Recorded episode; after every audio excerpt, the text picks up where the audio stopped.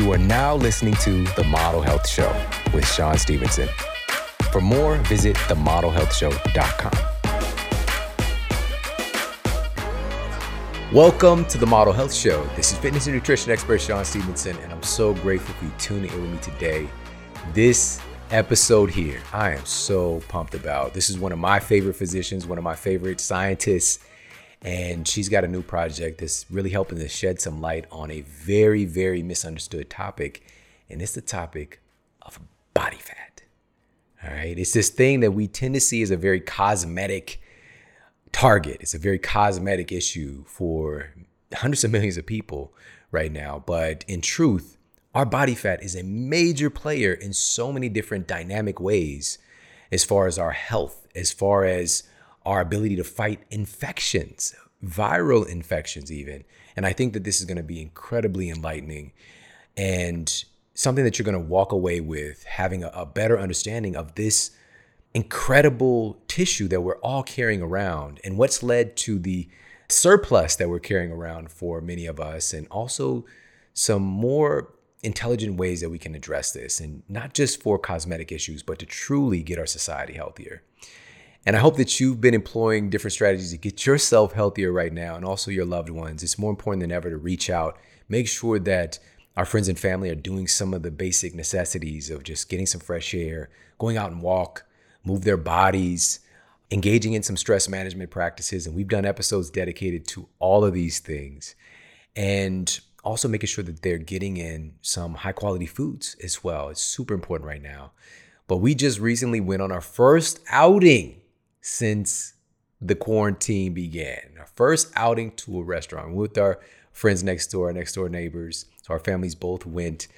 And it was very i felt like i was visiting another planet i definitely felt a little bit like that scene in back to the future when michael j fox goes back to the past and he's got like a hazmat suit on and he winds up in a barn and these folks happened upon him in this hazmat suit with this delorean and the son has this comic book which is like the cover of the comic book kind of shows what the future looks like or these alien invaders look like so just to get into the restaurant, you walk through the what the quote lobby is about five feet of lobby, and you have to wear a mask to go through the five feet. But then there are people already there sitting at tables. They're socially distanced, of course, you know, one table apart, but they've got you know they don't have masks on because you know you can't eat with a mask on yet until maybe we get permanent masks installed on our faces in little openings.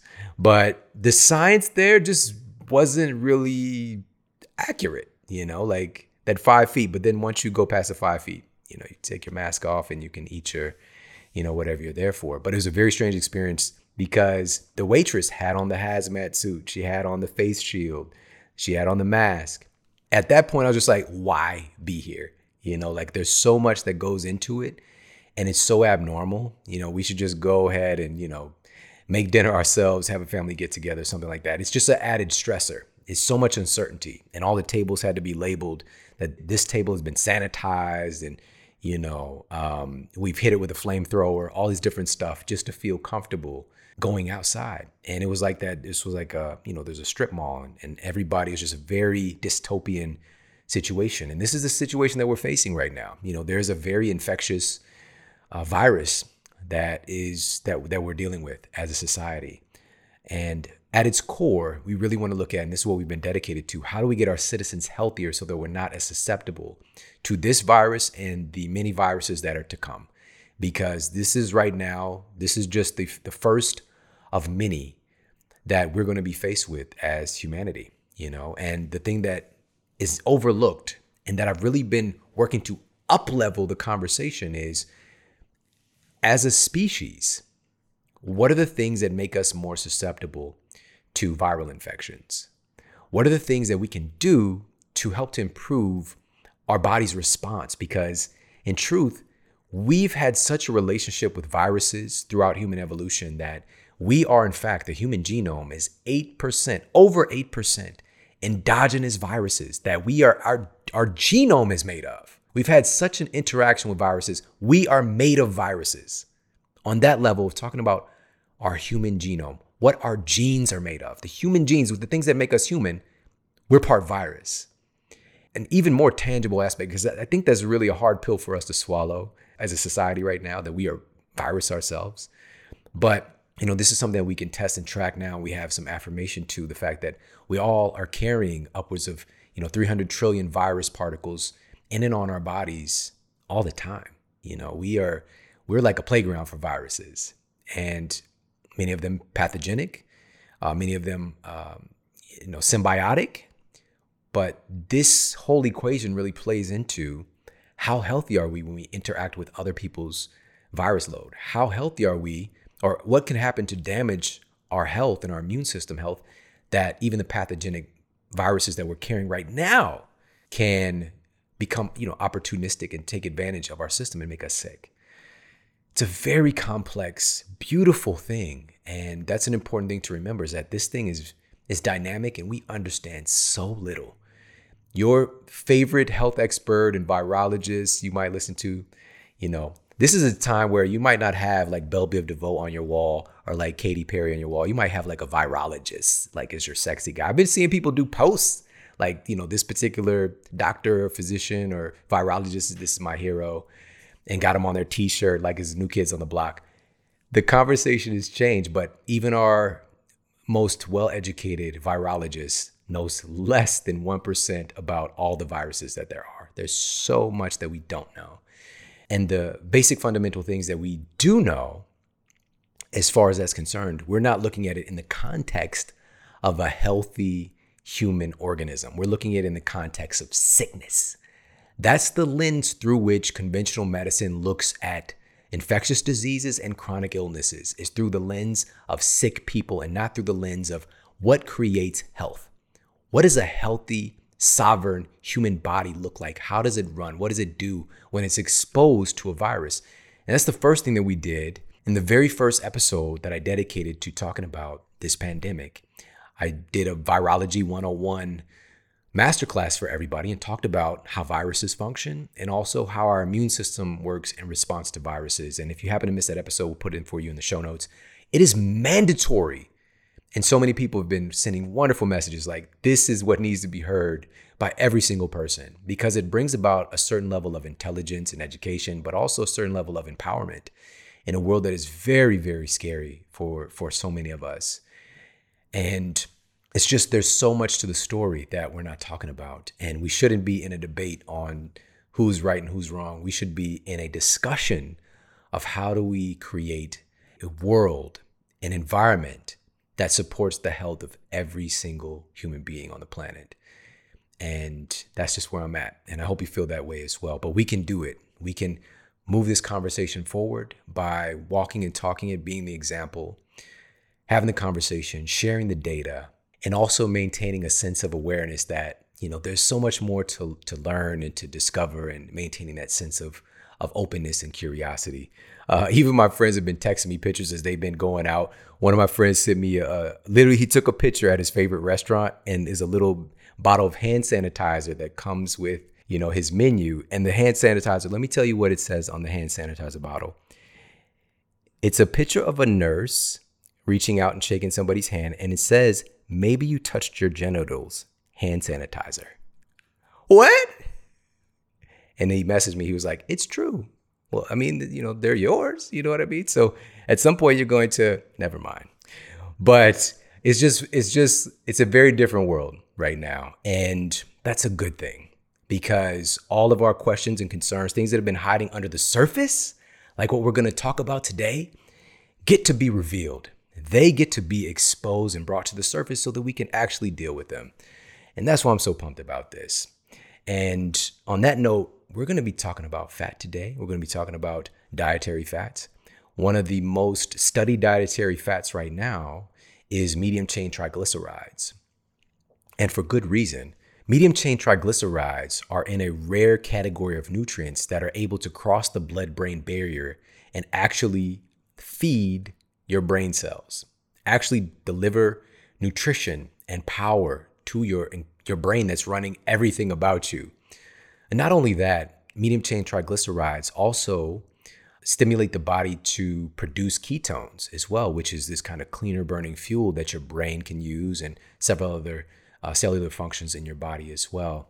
And if you look at some data coming out by researchers, and this was published in the Annals of the New York Academy of Sciences, they were looking at whether or not MCTs could have an impact on improving the condition of patients with Alzheimer's. And this is largely regarded as a condition that simply cannot be improved. It can be managed, we can delay the inevitable decline, but there's not much evidence that we can improve the condition.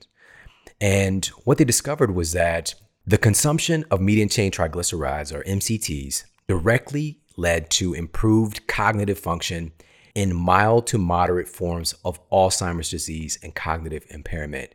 They actually saw improvement in cognitive function. That's not a word that's used when we're talking about Alzheimer's and dementia and cognitive decline. We don't see improvement. We see management of symptoms. We see, uh, let's find a way to slow this thing down, but not an improvement.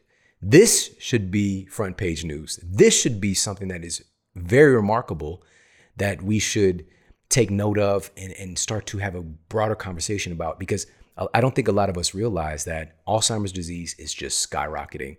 And this isn't a condition where, you know, we tend to think of it as somebody's just losing their, their memories. But this is a very, very, oh man, it's a, it's a difficult situation to watch as a family member begins to degrade and to the degree that you know with alzheimer's you don't just forget names you can forget how to swallow your food and it's inching its way up into the top 10 causes of death in our country today. But we can do something about it. We know there's tons of evidence. We've done multiple shows on this and had some of the top world's top experts on to talk about delaying and helping to prevent alzheimer's. But what about when it takes hold? What are some of the things that we can do to help? MCTs are going to continue to play out uh, in the equation as something that's very beneficial. And as I mentioned, it's also been found to cross the blood brain barrier and be utilized by brain cells. And this is just a great fuel, brain fuel to have on hand and also a fuel for our metabolism because as you're going to learn today, you know, your body's going to be made out of the fats that you consume. You also want to be cognizant of where you're getting your oils from. So even when we're talking about MCT oils, we don't want to get it from some random like, you know, company X that might be getting it from an unethical source or even cutting their oils and adding different things that shouldn't really be in there. And I'm a big fan of enjoying the process of having my nutrition and getting joy out of it as well. So there is the general MCT oil, but also emulsified MCT oil that I have just about every single day. I definitely had it today from Onnit. All right, it's O-N-N-I-T dot com forward slash model. And Onnit is the number one source for delicious emulsified MCT oils. Again, I have this on a daily basis. Sometimes I'll do the, you know, the classic clear MCT oil, but the emulsified MCT oil easily blends into, you know, hot teas, hot coffees, and beverages and things like that. Can add it to smoothies, got delicious flavor as well. And I think everybody should have some of this in their cabinet. And it's just, it's incredible brain food and it's incredible fuel for your metabolism. Onnit.com forward slash model. That's O N N I T.com forward slash model. You get 10% off all of their incredible MCT oils and everything that they carry there. They're awesome supplements and fitness equipment as well. Just pop over there, check them out. And now let's get to the Apple Podcast review of the week. Another five star review titled Thank You for Your Service by I Won't Stop. I appreciate the caliber of the show tremendously. Big thanks to Shawn for holding space. In a world of misinformation and bad intentions, I appreciate this podcast greatly for bringing many subjects to the light so that I, along with millions, can experience the paradigm shifting, consciousness expanding knowledge that will lead us down the path to our higher selves, mentally and physically. This is the only podcast I can listen to with full intent and not get bored. Much love. Wow, that's such a powerful review. Thank you. Thank you. Thank you so much. And I love, you know, the name on the review. I won't stop. I really feel that. That's where I'm at right now. I won't stop. Can't stop, won't stop. And thank you. Really, truly, truly. That really hit my soul today. And everybody, if you've yet to do so, please pop over to Apple Podcasts and leave a review for the show. It really, really does mean a lot to help to get the information out there, to help to impact the lives of more people. And on that note, let's get to our special guest and topic of the day. Our guest today is Dr. Cate Shanahan. and she's a board certified family physician. And after getting her bachelor's of science in biology from Rutgers University, she trained in biochemistry and genetics at Cornell University's graduate school before attending Robert Wood Johnson Medical School. And she practiced in Hawaii for a decade and really studied her patients and studied their culinary habits. And this is where she really began to learn and see some huge discernments in our conventional diet and traditional foods. She applied her learning and experiences in all of these different scientific fields to write her best selling book, Deep Nutrition, which is definitely a classic. And she also went on to help to create the Pro Nutrition Program for the Los Angeles Lakers, which then was utilized by several other NBA teams and other professional sports as well. And Dr. Cate Shanahan is just a, a real superhero in the space of health experts and physicians. She's somebody who's a real go to as far as the data that she puts out and reviews and prepares for the rest of the public to be able to consume and it makes some sense of all of the new studies that are being done and just really staying on top of the data. And that's why I just have a ton of respect for her.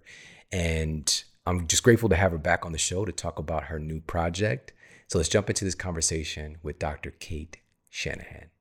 One of the cool things that I know you were doing and really created a, like a cultural shift in the world of of professional sports you know specifically basketball and you know this like great information like yours gets out there and it trickles down and people don't know often where it comes from but you're one of the og's in this space and you were working with the lakers and i believe it was this when metta world peace aka ron artest was with the lakers yeah a bunch of seasons yeah uh-huh. and so we were just talking about some of the kind of health disparities in different ethnic communities. And I was telling you just about access, you know, me growing up that I just didn't have access. I didn't know that healthy, what the difference was. I didn't know what healthy food meant. I thought bologna was the same as a, you know, grass fed steak. I didn't know the difference or a salad. Um, so you were telling me a story about his mother and he was wanting to get some help for his mom. Yeah, he was really worried about her because she was like 150 pounds overweight at the time. And he said, You know, Dr. Cate, do you think you can help her? And I said, Of course. So we get on the phone and she's like addicted to, to soda, you know, Southern family, right? So, so many folks just love the sweet drinks in the South.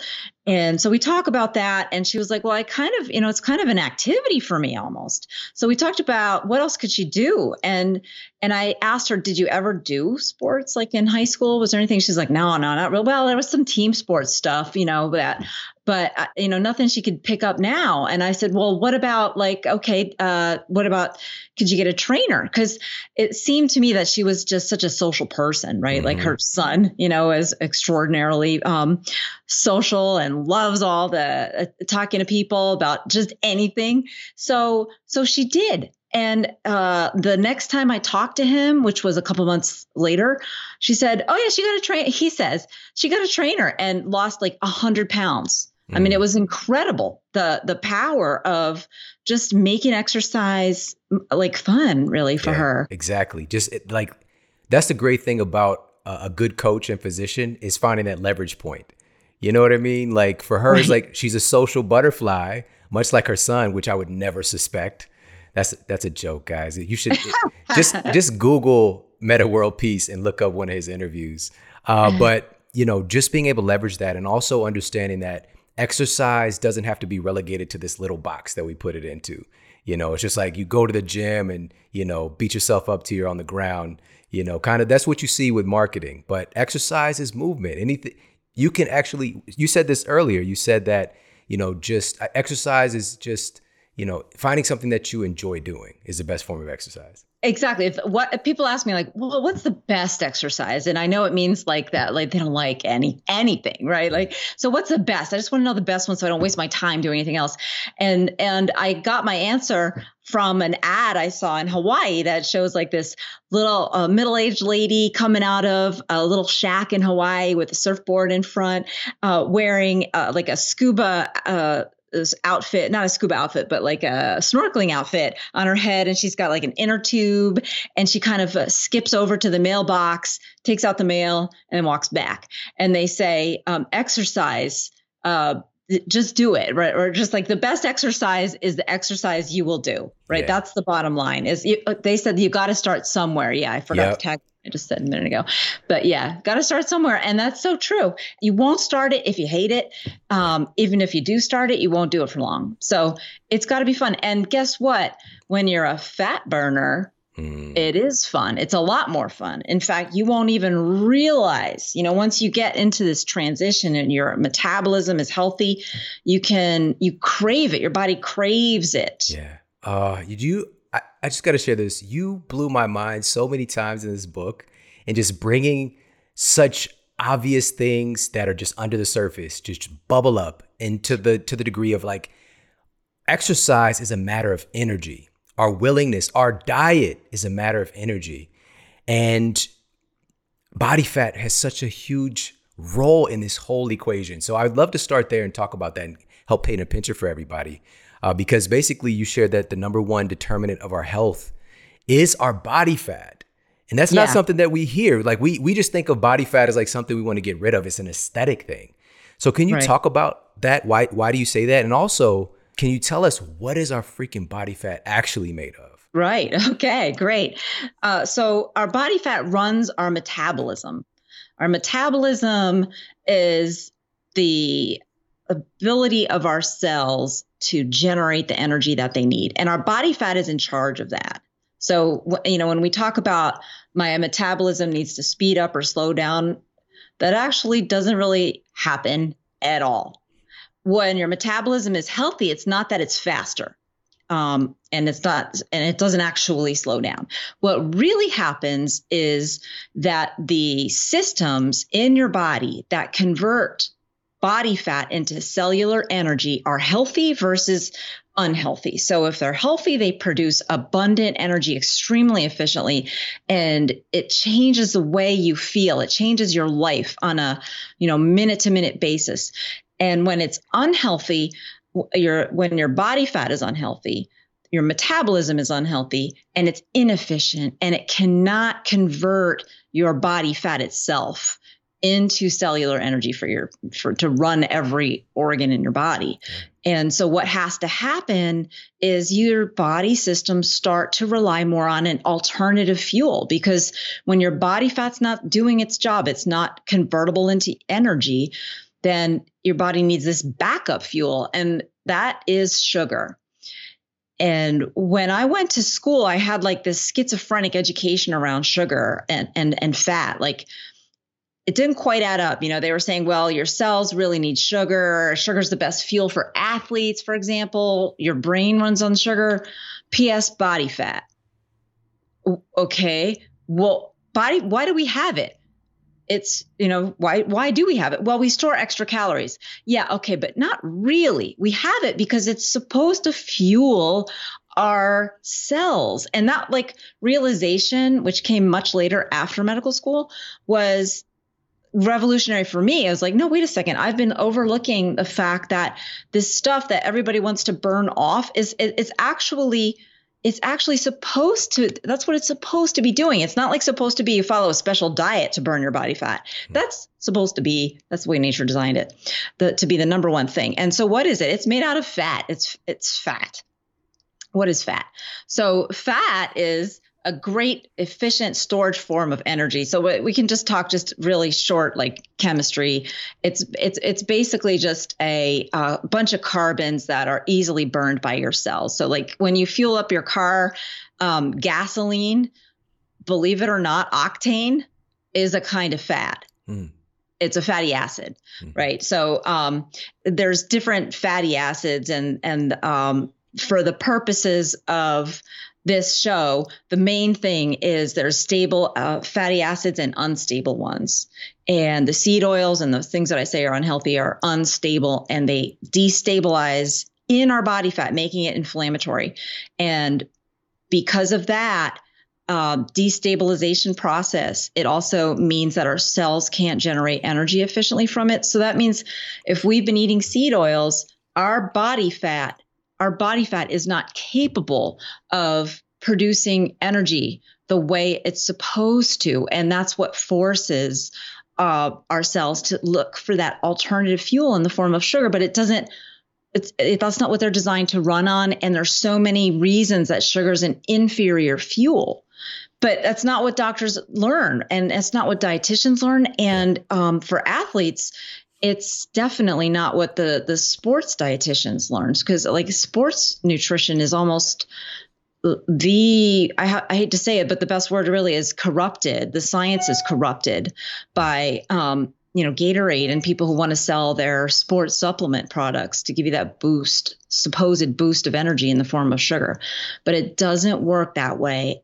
And that's like all of that is i just kind of like said a whole bunch of stuff that really should explode a lot of myths yeah but um you know it's it's it's best to i have to that's why i wrote the book is to to break it down you know and to yeah. break down each one of these things one at a time because each one is something that people grow up hearing which you did incredibly well by the way and one of the biggest takeaways right there is the fact that we're not looking for a faster or slower metabolism. We're looking for an efficient metabolism. And that's really the hallmark of health is that efficiency in our metabolism. Our body fat is it's an it's an organ in and of itself. And what I would want to touch on and make sure that we don't overlook is that historically, as we evolved, you know, we'll just say even in the last, you know, 10,000, 20,000 years, not even that long ago, the content of our body fat is very different from the content of our body fat today that right. makes it so inefficient. So you mentioned seed oils, which are these are fats. So our fat is going to be, I guess, a mirror of the fats that we're consuming. Is that a good analogy? Absolutely. So what's different about our body fat today? Um, what's different is that for the past 70 years, we have been unknowingly eating more and more oils that come from seeds instead of oils that come from um, animals, which is what people had evolved basically eating right? So like normally the the fats that we got just came from stuff that we would animals we would raise or hunt um, whole foods. They occasionally there would be seeds.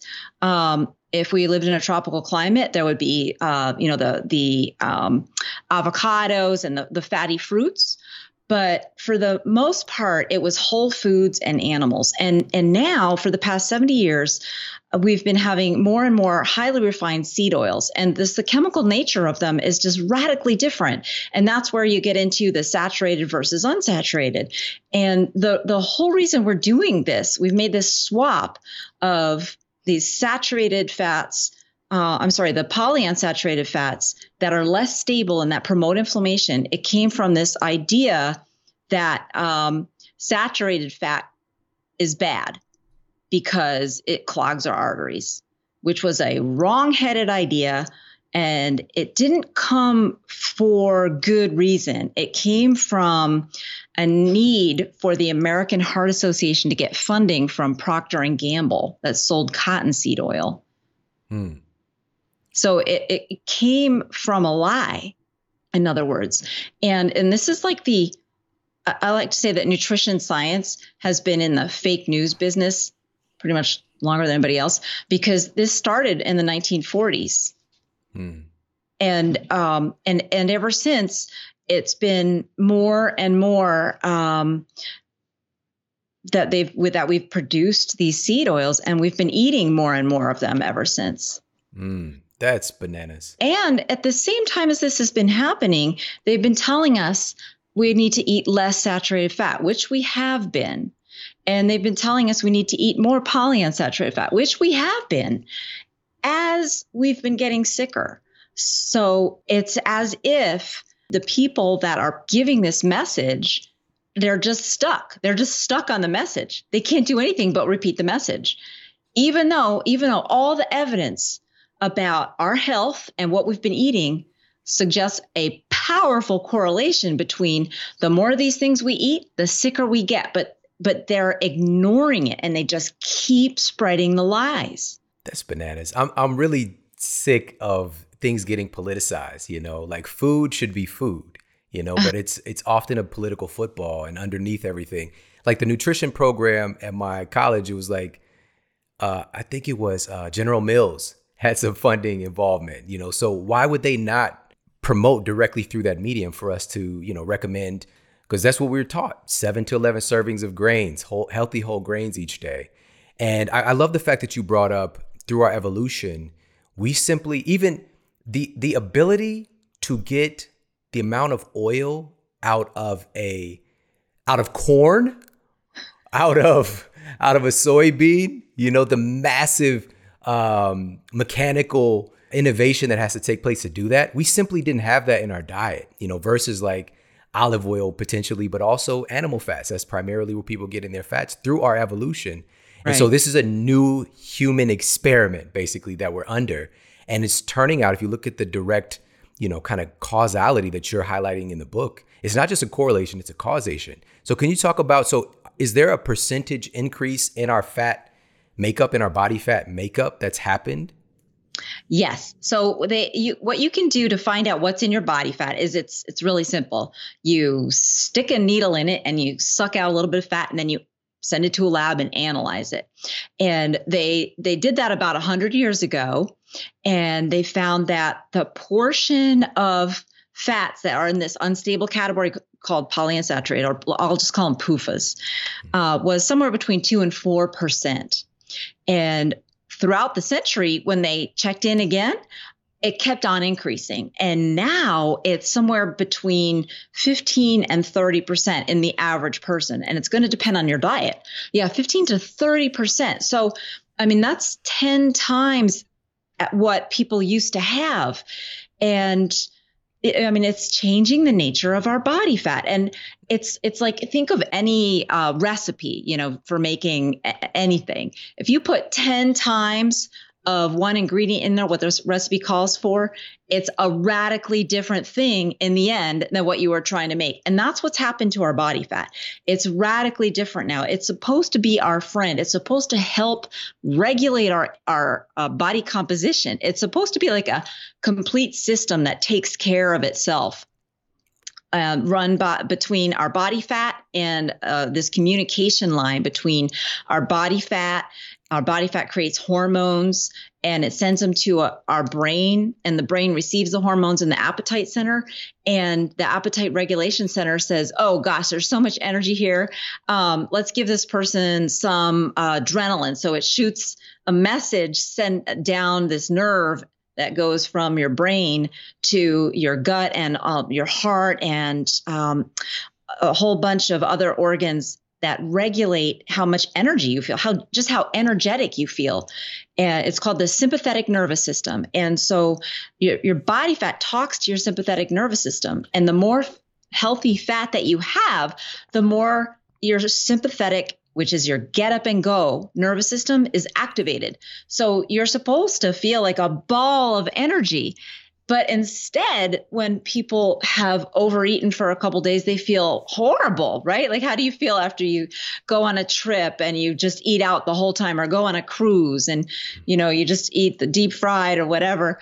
People come back and, and they tell me, oh my God, I just, I felt terrible. And I know it's because of what I ate, but they don't know specifically that it's these oils, these polyunsaturated fatty acids that um, did not used to be part of the food chain so they don't have to be, and you can get them out of your diet and out of your body fat. And that's when your life will change. That just blew my mind. So we went from around 1900 to about, it was about 2% of our body fat makeup was these PUFAs to today could be upwards of 30% of our body fat is made of PUFAs. And you just gave, gave such a great analogy of it being like a recipe.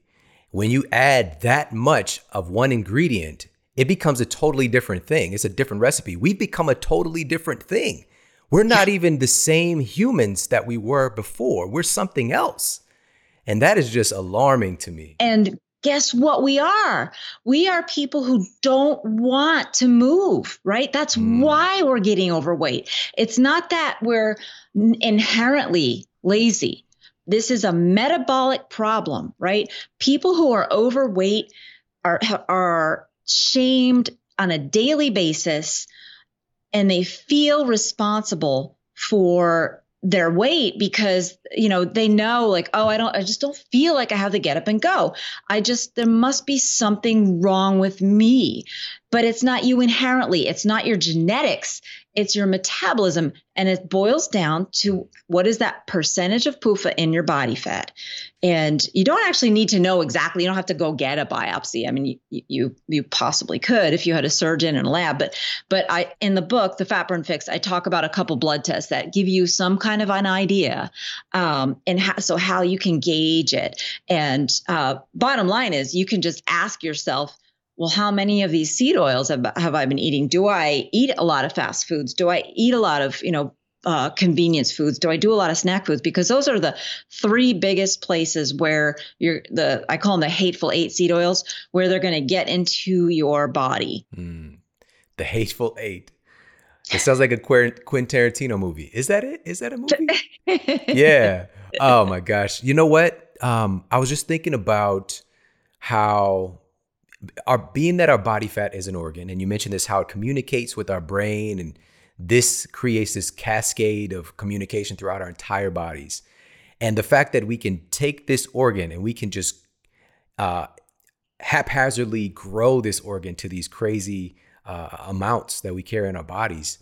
And I know that like Obviously, hormones are a big player in this. We're going to increase our amount of estrogen that we're carrying around in our bodies. This doesn't just affect our appearance, this affects what's happening with our heart, with our reproductive system, with our digestion. It affects everything about us. And this brings up for me when I'm thinking about having all of this excess on our frames now as a society, and I just shared this recently on an episode because it's startling. You know, I went and looked at this uh, recent CIA report. It's just like, well, first of all, what do they care about body fat? But they, there's a recent uh, CIA report that disclosed that America is the fattest nation with with over 40 million people. We're the fattest nation on the planet, and we have we're, we're getting close to 200 million people in our country that are either overweight or obese. It's it, it's 200. We can't even understand how like a number like that, and so we're talking about this epidemic a pandemic, really, but right, here in this right. country of uh-huh. excess body fat and it being made of a specific thing that's excessively dangerous because of what I want to ask you about next. A big part of this is inflammation.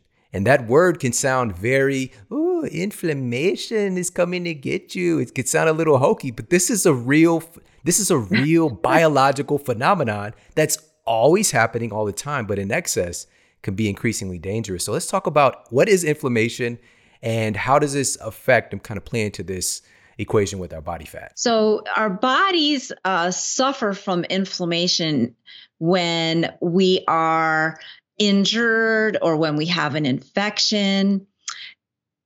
And like, so if you sprain your ankle and it swells up, that's an example of inflammation. You uh, get punched in the face and you get a big swollen black eye. That's because of inflammation. And your body's actually doing it on purpose. Even though it hurts, your body's doing it on purpose because there's injury, there's destruction, and your body senses this and it comes to the area that's been injured and starts breaking it down because just like any uh, good home improvement project, if you got something that is not working right, it's broken, you got to remove it. You got to take it out. So you got to make it actually like worse almost before you can rebuild it back from scratch up again. So that's what inflammation is for. And um, and it's supposed to occur only when there's an injury or an infection or some other good reason. Um, but what happens when your body fat is loaded with these seed oils is that the inflammation is triggered for no good reason. Like if you're, um, a lot of people have psoriasis um, or eczema on their skin. That's because the fat right underneath their skin, which is where most of our body fat is stored, is in, is inflammatory and it's for no good reason. It's just damaging the cells and it turns red or it makes um, certain skin cells divide and divide and divide. And that's what psoriasis is. It's super thick. So so that's one example of an inflammatory condition that comes directly from the fat beneath your skin. Um, mm. And then Which is uh, those numbers have just skyrocketed in recent decades as well. Yes, and and this can occur even if you're. So you bring up a good point. It's it's is it all about the weight? No, actually, it's it's it's a cause of the weight because of what I said about how it makes us tired. And in the fat burn fix, I talk about how it also makes us hungry, controls our appetite. It makes us, you know, crave sugar. But even if you're a normal weight, if your body fat is still this 30%, 20 or 30%, way too much of these unstable pro inflammatory fats, your body fat is prone to inflammation and you can have these diseases even with a normal amount of, of body fat. And um, this, I believe, is the number one cause of some serious conditions, autoimmune diseases like uh, celiac disease, like um, lupus, and cancers. And it's why actually I was on the Bill Marshall recently talking about, um, you know, the most important thing people can do to protect themselves from the coronavirus is to get these seed oils out of their body because when like like I said, inflammation is for fighting off infections. So if we have an infection, a viral infection all throughout our body, we are going to have inflammation all throughout our body. So far so good right? You cannot fight that's a that's a good thing in normal in a normal world. It would be good. It would help us fight the infection and we feel sick we feel like we have a fever we we don't want to move but it goes out of control when we've had when we have all these inflammatory fats in our body fat. They incite the it's like throwing uh, fuel on a fire and they make the inflammation out of control. And so that's why when people are dying from the coronavirus the young people are dying from the coronavirus it's it's not actually the coronavirus causing the deaths and the, the serious cases. It's the body's own inflammation out of control that can't be reined back in because of the diet yeah. You know, I, I know you, the, the the frustrating part of this is that we've been told to eat more of these polyunsaturated fats, right? By the um, by Harvard, by Tufts, we've been told to eat these things, and so in in my opinion, it's wildly, wildly irresponsible mm. of you know the the medical leadership you know the people who are running these institutions of metabolic health to be saying, eat more of this stuff. It's wildly irresponsible. I mean, they've got to know that it's not a good idea. And I think it's it's business, right? I mean, I, I, you know, it's you could call it politics. If you don't want to talk politics, then okay, let's talk business. It's good business for the the canola oil industry and the soy oil industry, and you know that's that's why we're hearing what we're hearing about food and you know food is one of possibly the most uh the biggest it's the biggest business really in the country i think but maybe tied with health right now or, yeah. or poor health but food but, is the biggest component of our health you know as far as something we proactively engage with as well and i just got to share this because what i'm really hearing you just really spoke to me because this is not it's not being talked about anywhere and I'm just like, I'm so shocked. And I went through a, a, a nice little clip there of being very disappointed in our medical, you know, professionals and also, you know, these these um, health quote health experts who talk about natural medicine and um, you know functional medicine, integrative medicine. Where are they? They're not talking. All of a sudden, food doesn't apply here. When one of the things you're really sharing is that COVID nineteen really came along and is taking advantage of our severely deranged metabolism and folks that are already sick, severely damaged metabolism, but on top of that, this pre-inflamed condition where we're looking at inflammation is not just about healing, it's also it's an immune response.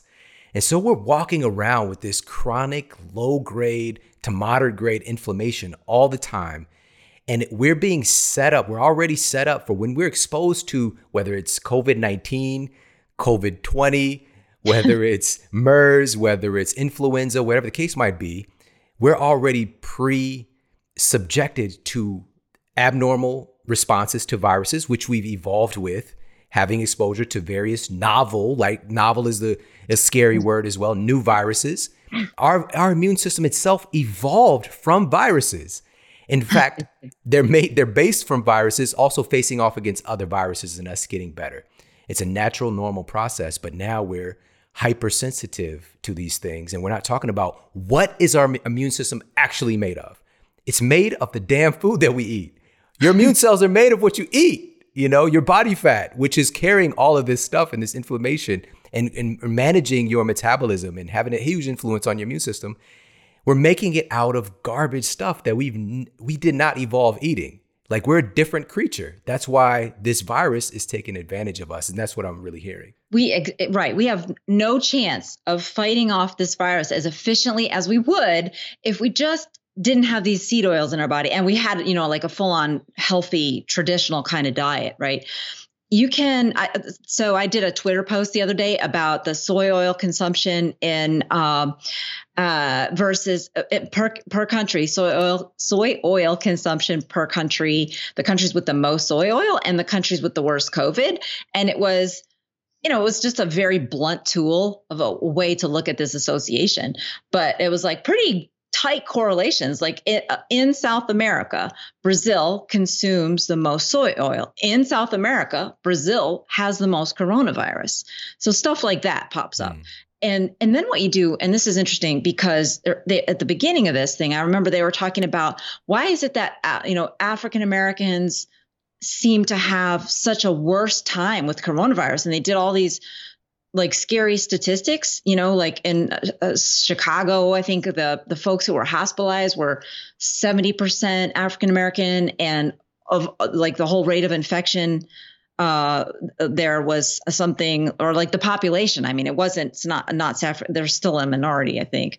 Anyway, they they were the minority, so it was like double, right? It was like double the hospitalization rates and double the deaths, and everything was double. Everywhere they look at it, um, it's like doubly worse to be African American. And so they were talking about, oh well, gosh, maybe it's their genetics. Um, mm. but what's going on in actual Africa?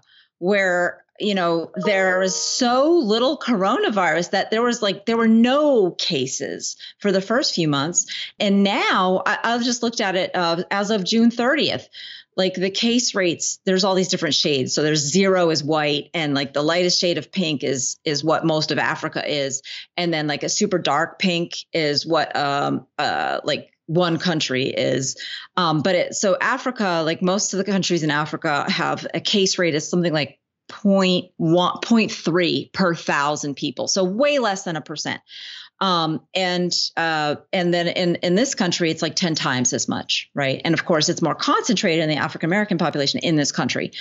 And then I looked at what are the oils that these folks are eating and how much seed oil, how much soy oil, because that's the most easy. You can find that it's the most commonly consumed, and you can find the statistics the most easy on soy oil. So I looked into soy oil, and there's so little soy oil um, in uh, Kenya. Like I looked only at five countries. I just picked five at random. So Kenya, like none. It doesn't even make the list of the top 70. I have it written down here. Sudan and Chad, none.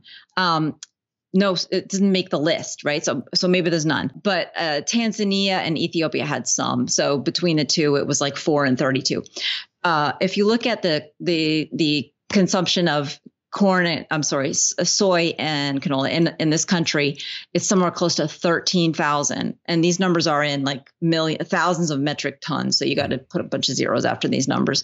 But but per capita, like the consumption is in the United States of these oils is about 39 pounds per year. And in uh, like the worst, highest consuming country in Africa that I looked up was Ethiopia. Um, and that was 0.27 pounds per year. So we're comparing 39 pounds per year to 0.27. Mm. And coronavirus cases are like less than one tenth the this is the deaths. I'm sorry, this is the deaths. So it's not just the cases, it's the deaths. So there's nothing inherent about um, the genetics. It's yeah. the diet. Yeah, yeah. Oh my gosh. You know, and shout out to Kenya first of all, uh, my wife's uh, home country. Sasa, everyone. Habari. Um, but just like just if you just go these these things, unfortunately, they seem very complex but it's very simple things to do if we're asking the right questions. And that's one of the things I really love about you is that you ask these questions and you you you you find well thought out rational answers to them. You know, these things just make sense. Like what are our bodies actually made of? What's mounting the response? What's causing a hypersensitivity? And then if you look at what's happening here, which I'm very passionate about as well, is, you know, seeing this uh, increase uh, mortality rate, specifically in the African American community, which is I grew up not knowing, not having any idea that the food that I was eating made a difference. Like I didn't even make a connection that this food versus this food is any better, you know? And obviously, processed food is one of the uh, most accessible things. You know, when I lived in Ferguson prior to, you know, when like when I was in college and when I was living in Ferguson, Missouri, if I go outside my apartment complex, there is there's Lee's Chicken. Like I'm just talking about literally within a two block radius. Lee's Chicken, Papa John's, uh, Chinese, three Chinese food places, Domino's. Um, there's a Popeyes. There's a little mom and pop's fish place. There is a Jack in the Box, Krispy Kremes, an, another Chinese restaurant. I'm just going through it in my mind. Um, three liquor stores few Three. check cashing places. Um, let's see what else. And I'm missing something here. Oh, Burger King. Um, did I say Jack in the Box? Jack in the Box needs to get said twice. All right. Oh my God. You know, shout out, but shout out to the two for 99 tacos. Oh my God. Um, but you know, it's just literally all of this processed food around me. Whole Foods? No. Health food store? Absolutely not. You got to so be kidding that, me. They call that a food desert, right? Yes, there you go. Yeah. But the food, what's in the food desert? What is the rain in the food desert? That is vegetable oil because all those places, they could not function if we took away vegetable oil right and you go into if there if there were like a mini mart i didn't hear you say like a mini mart or stop and go but if there were one most of the food in that store is going to be made with one of the vegetable oils so it's just the the food desert the food that um, it's it's like they don't care, you know, and and I know that they don't. I don't, I don't know if I shared this story with you, but when I was in um, Napa, uh, you know, my husband and I used to live in Napa, California, mm-hmm. and we wrote a little uh, uh, article for the local paper called the Stock Report. And one time we wrote an article about the canola blob because we were so upset about having to sit down and pay for a meal, 100 bucks, and there was literally nothing on the menu that was that didn't have canola oil.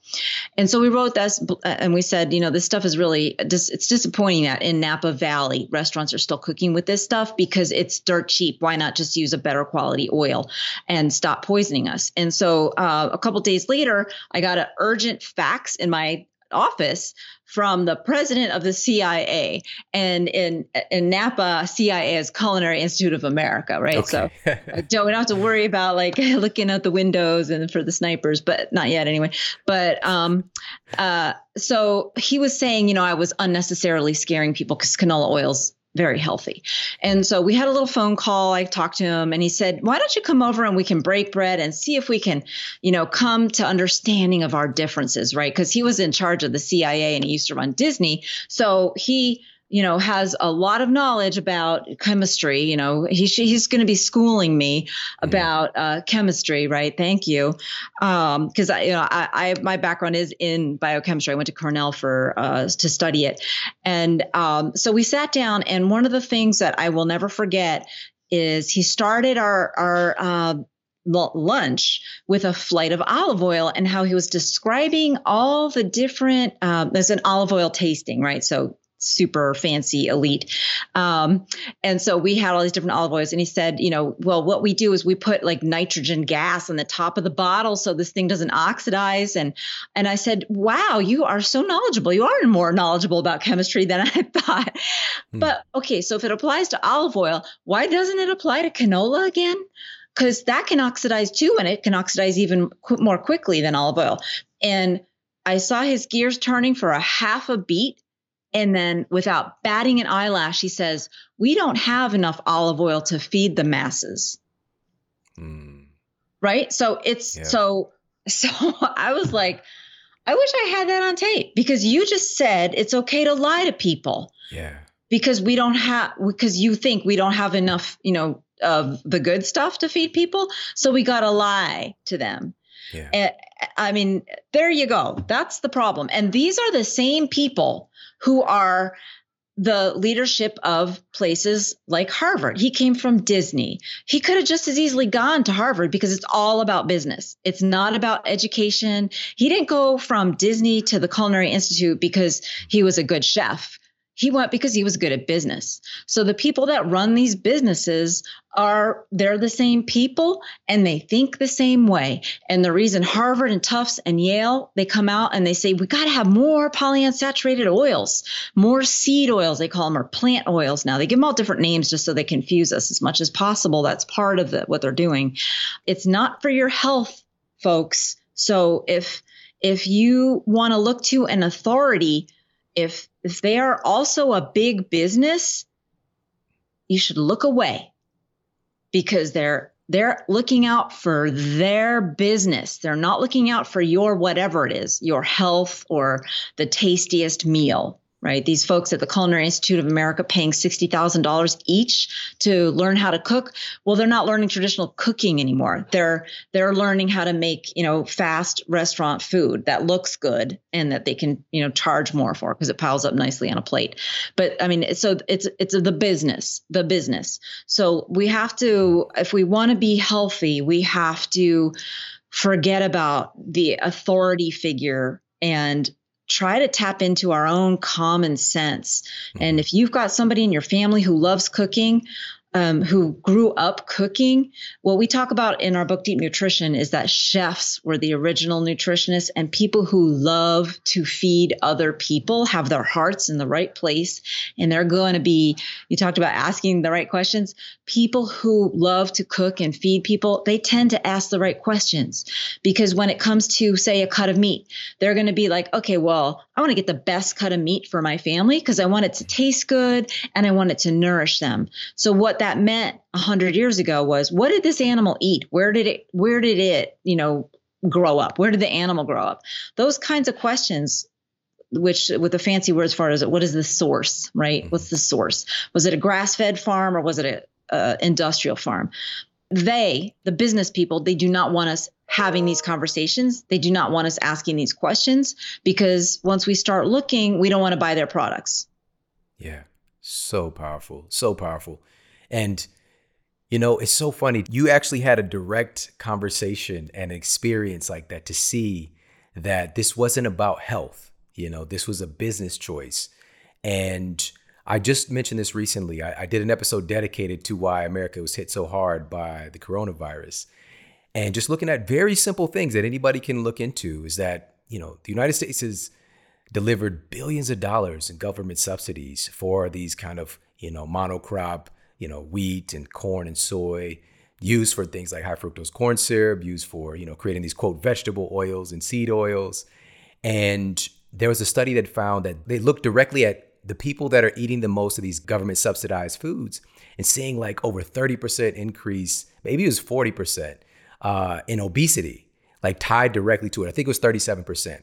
But I will put that episode for you guys in the show notes. So there's been studies done to look at what's the what's the connection between this action and this action. And I forgot one in my food desert neighborhood, McDonald's. There was a couple McDonald's and they were cooking of course in you know some kind of monstrosity vegetable oil but in other countries it might be you know tallow or something like that i think it even used to be beef tallow but the game has changed has mutated and if you could actually it's mutated. i want to I want to talk about the Ninja Turtles. I want to talk about um, specifically a, a, certain type of vegetable oil and process. And most importantly, I want to talk about what are some solutions? You know, the fat burn fix. How can we change uh, the construct of our fat cells? And we're going to do that right after this quick break. So sit tight. We'll be right back. Growing up, if I thought about chocolate, I think about Three Musketeers. I think about a Kit Kat, Butterfinger, right? I had all these ideas hot chocolate, uh, chocolate ice cream, chocolate cake. Those are the things that would conjure up in my mind when I thought about chocolate.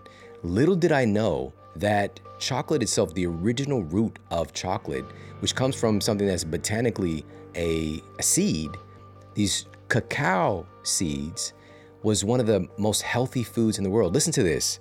This was from a randomized, double blind, placebo controlled trial that was published in the American Journal of Clinical Nutrition, found that polyphenol rich cacao or cocoa without the sugar has remarkable prebiotic effects on the human body. So, what the study found was that folks who were consuming this sugar free cacao flavanol drink for four weeks significantly increased their ratio of probiotics or friendly bacteria, bifidobacteria, for example, while significantly decreasing their class of firmicutes, which is associated with fat gain. So, there's certain types of bacteria that are associated with gaining fat. And these firmicutes, so the saying in health right now is that if you want to be firm and cute, you got to reduce the firmicutes. All right. I didn't make that up. Somebody else did. All right. But the bottom line is wow, it has a really powerful, remarkable impact on what's happening with your microbiome.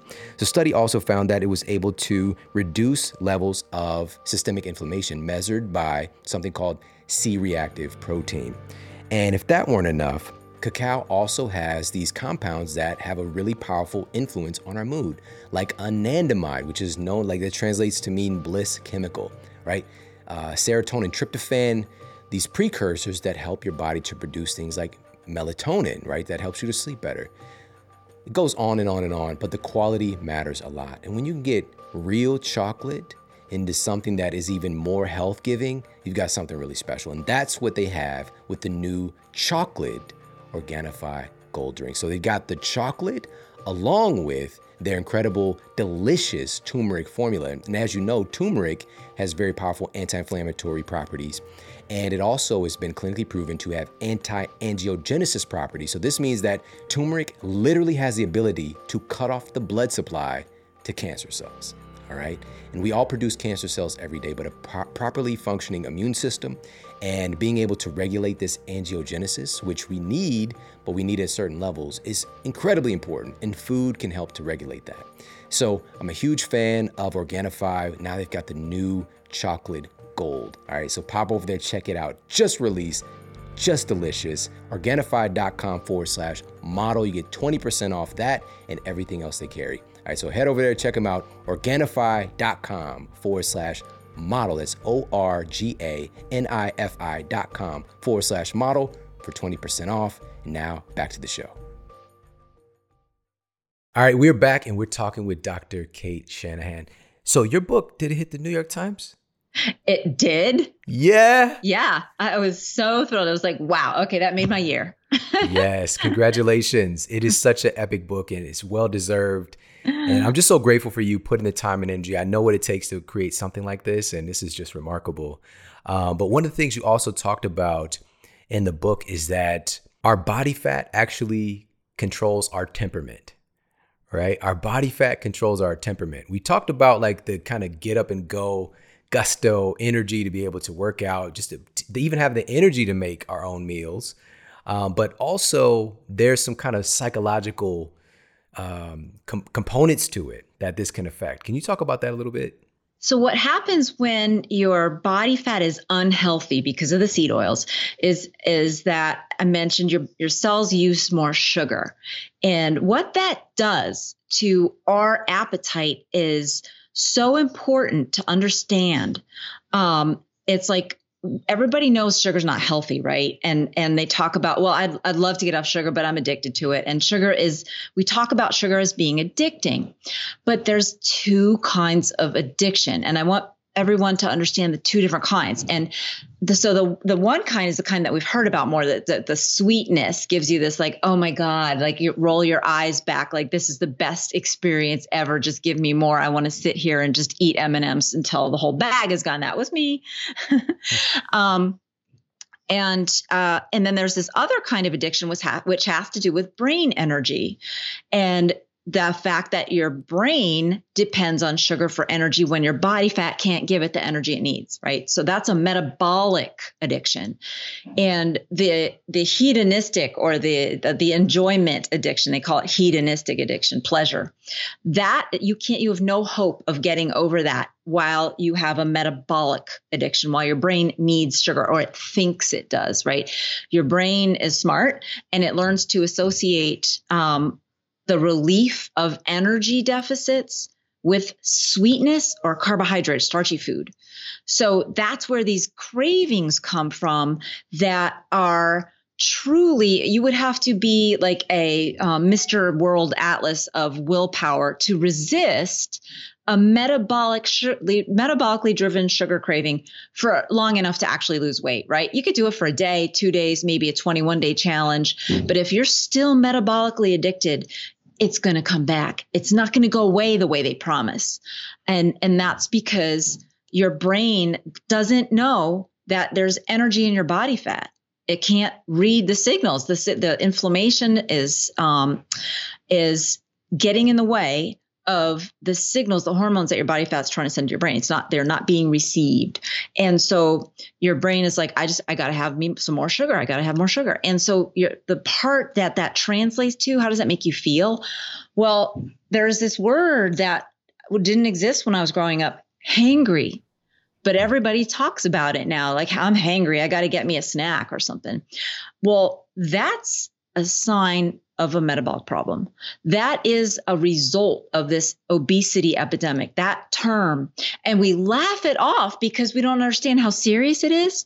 But it's if you're hangry, if you can't concentrate because it's an hour past your lunchtime, or if you're irritable or you don't want to talk to somebody because, oh my God, it's that person and I just, I can't do this without a snack, right? Um, that's not you. That's that's your brain needing more energy. That's your brain having a, a dysfunction because it needs more energy. And when your brain doesn't get the energy that it needs for six seconds, the cells start to die. They start to seriously dysfunction and they can't transmit the electricity. So if you've ever had like a moment where you were having trouble concentrating at work or uh, um, you know you just you get you you get somewhere and you feel overwhelmed by the, the experience and you feel like oh my god maybe it's anxiety. Maybe i have an anxiety disorder. My guess is those occur because this is what my patients tell me when i tease it out. When you're on the hungry side when you you are it's oh, you're late for lunch or you didn't have as big of a breakfast as usual or something. Your brain is not getting energy. You can't process this information this complex information. Um, and that makes you anxious when that happens. That you know what is the what is like the most anxiety provoking situation? It's like a new day at work or something like that right? Because there's new people there's new tasks. That is naturally anxiety promotion promoting. It's normal to be anxious. And what the reason we have that stress feeling is because there's so much to learn and we don't understand. We can't make sense of so many things. But that happens to you every couple hours if your metabolism is damaged enough where you can't get your energy from your body fat and you just you can't keep your blood sugar levels high either. That's that happens when you're on the path to diabetes and we call we call it prediabetes as another word for it, insulin resistance. Um, or if you do have type 2 diabetes, I'm only talking about type 2 not type 1 here um, it's it's worse right like so people who are type 2 diabetic have gotten uh, gotten into their diabetes because not they not because they lack willpower but because their brain keeps telling them i need more energy and you got to obey it. I mean, your brain is in charge of you. So if there's food there and your brain's saying, I'm sorry, I can't function, you're going to go and get the food, even if it's not healthy and you know it. And this is really great summation, you know, what you talked about in the book is that, and it's so simple that our bodies and our brains should be capable of missing a meal and not freaking out and going into red alert. You know, like our we have we carry energy. That's what body fat is for. Its purpose is to carry energy. But most of us are not able to tap into it because our fat cells are literally so gummed up with these abnormal fats. And if you could, could you actually share with us, like, obviously I mentioned it's a major mechanical process that simply just wasn't around thousands of years ago. How do we get a seed oil? Like, how do you get like a canola? How do you get a rapeseed oil? How do you get like corn to be able to to create oil or you know any of these crazy what we call these vegetable oils, but they're not freaking kale oil? how are they made? In a factory. So uh, nature does not make bad fats. So if you're eating a whole food or you know anything that looks like food that has flavor, it's not a bad fat. But if it has if it's in a bottle, it's clear, you don't know what it tastes like, it has no odor, it probably came from a factory. And what they do in the factory, it's at least 40 steps, 40 different types of machines. Um, and they the the first thing that they do is they you know they pour a whole bunch of the seed into a giant container and they usually they heat it they put pressure in there and they get some kind of a solvent like hexane which is you know in gasoline as well. Um, and they try to dissolve out the uh, the lipid the fat from the seed. So they separate the the fat from the protein and the starch and all the other stuff and that creates a big, ugly, sludgy, disgusting, foamy, waxy mess.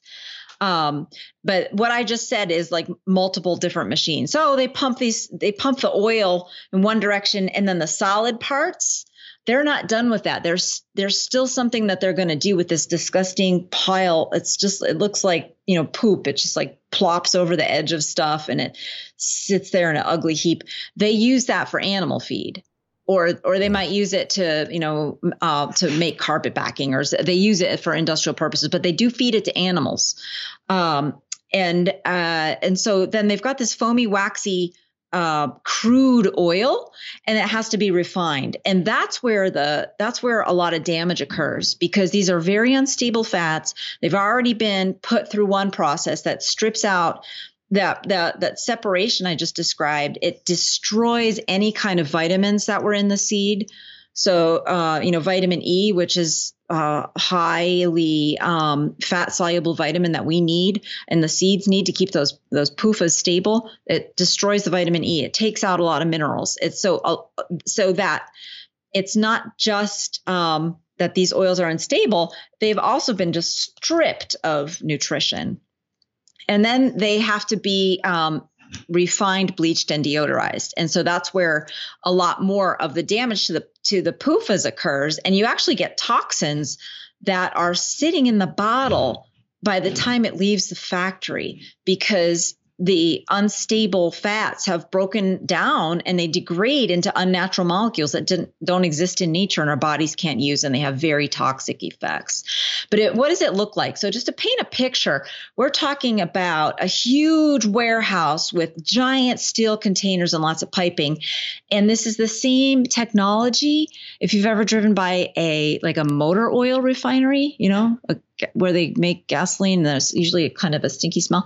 It's the same technology. They're they're refining the oil. They're fractionating out the different components of stuff that were in the seed. That doesn't sound good at all. This does not sound normal. This is not normal people. And it's in everything you know? It is so crazy. I, I remember even in the context when i was talking about the, you know the food desert that i grew up in or that you know that um, I lived around much of my life. Even when we go to Whole Foods right now, as of this recording, and well, they don't have this right now because as of this recording, the hot bars are not uh, they're not out there because the hot bars are the scary thing. Uh, right. But even at the hot bars, if you look at the ingredients, 99% of the hot meals that Whole Foods has, it's canola oil is in the ingredients. You know, it's just like it's accept it's been so imbued into the culture that this is healthy because it's given its name vegetable oil or seed oil. Seeds are good, but when you understand what it's actually made of, what it takes to create something like that, and the fact that it's in so many different things that we consume, and the fact that your fat cells are going to eat basically the fats that you give it, we start to paint a much clearer picture of why we're so unhealthy right now, why we're so susceptible to disease, why we're so much more susceptible to uh, contagion and viral infection. And I'm just so grateful for for for this communication and and you doing this work to make it all make sense for us. Uh, so if we can, in, in closing, I want to talk a little bit about what can we do? Like, what are some solutions? Because I would imagine getting those low quality fats out of our body isn't necessarily something that is going to be like a graceful process necessarily. Like what can you just give me give us some insight on what we can do to help to shift that ratio in our bodies? Yeah, the day that you start eating them and you start getting healthier fats in your body, you're going to notice more energy and you start solving the problem that day. The day that you decide that you're going to start looking for how these things been getting into your body, that day is a day that you start healing. And you will experience benefits in the first days or weeks and months um, and it will be a continual ongoing thing that it, it may take like a full like year and a half before you really get to the point where you're like wow this is what I've been missing. You know, people notice, they tell me they have more energy starting right away, but you get to like a, another level. Uh, you know, I used to be that person where after a hard day at work, I would come home and my head would be full of like, oh, oh my God, other people's problems and trying to mm. figure things out and not say the wrong thing at the wrong time and make them hate their doctor. And, you know, I don't, I never wanted to hear, my doctor told me i never wanted to hear that you know um, but and i couldn't so luke would be like how was your day and i'd be like i don't want to talk about it let's just watch mad men or you know just feed me dinner you know help and and and i didn't have the mental energy to process my day and share it mm. you know mm. Yeah. So I was less of a wife, really. And now I'm probably still not the best wife. I, I, haven't gotten the best wife award yet or the best wife uh, cup from that Trump one. You're the best wife ever. Um, but I haven't got that yet. But uh, but but I, you know I I can come home from a full day and I can tell a story. You know, just a little simple thing like that. I I couldn't do that, and I thought it was me. I thought I was just one of those people that I, I couldn't you know tell stories sometimes, or hmm. you know I, I thought I was a lesser person really, and and it wasn't truly me. It was just I didn't have the energy. And so that's what you know that's what energy uh, can do for you is my husband just oh well look at this. Oh that's awesome. She got the award. Oh guys i hope you're watching on youtube. He just delivered the best wife ever award in that moment and the grammy goes to oh that's so awesome. Shout out to luke like to so, so beautiful but yeah, I mean, so this is like what's waiting for you is you don't know, right? But maybe all those things that you've wanted are out there for you and you just want to that day that you decide i'm going to start looking i'm going to memorize the hateful eight i'm going to start looking for them and i'm going to go to dr cate's website and find her shopping list of better products and start trying them that's the day that's all you need to do you just start right you don't have to do it all at once i didn't do it all at once and i'm i'm supposedly the expert uh, you know i did it one thing at a time you know, we just started eating we just said okay no margarine and just butter and um, yeah, let's get the full fat dairy and let's eat more eggs. And I sure love sausage. You know, we just went with the low hanging fruit, the stuff we loved.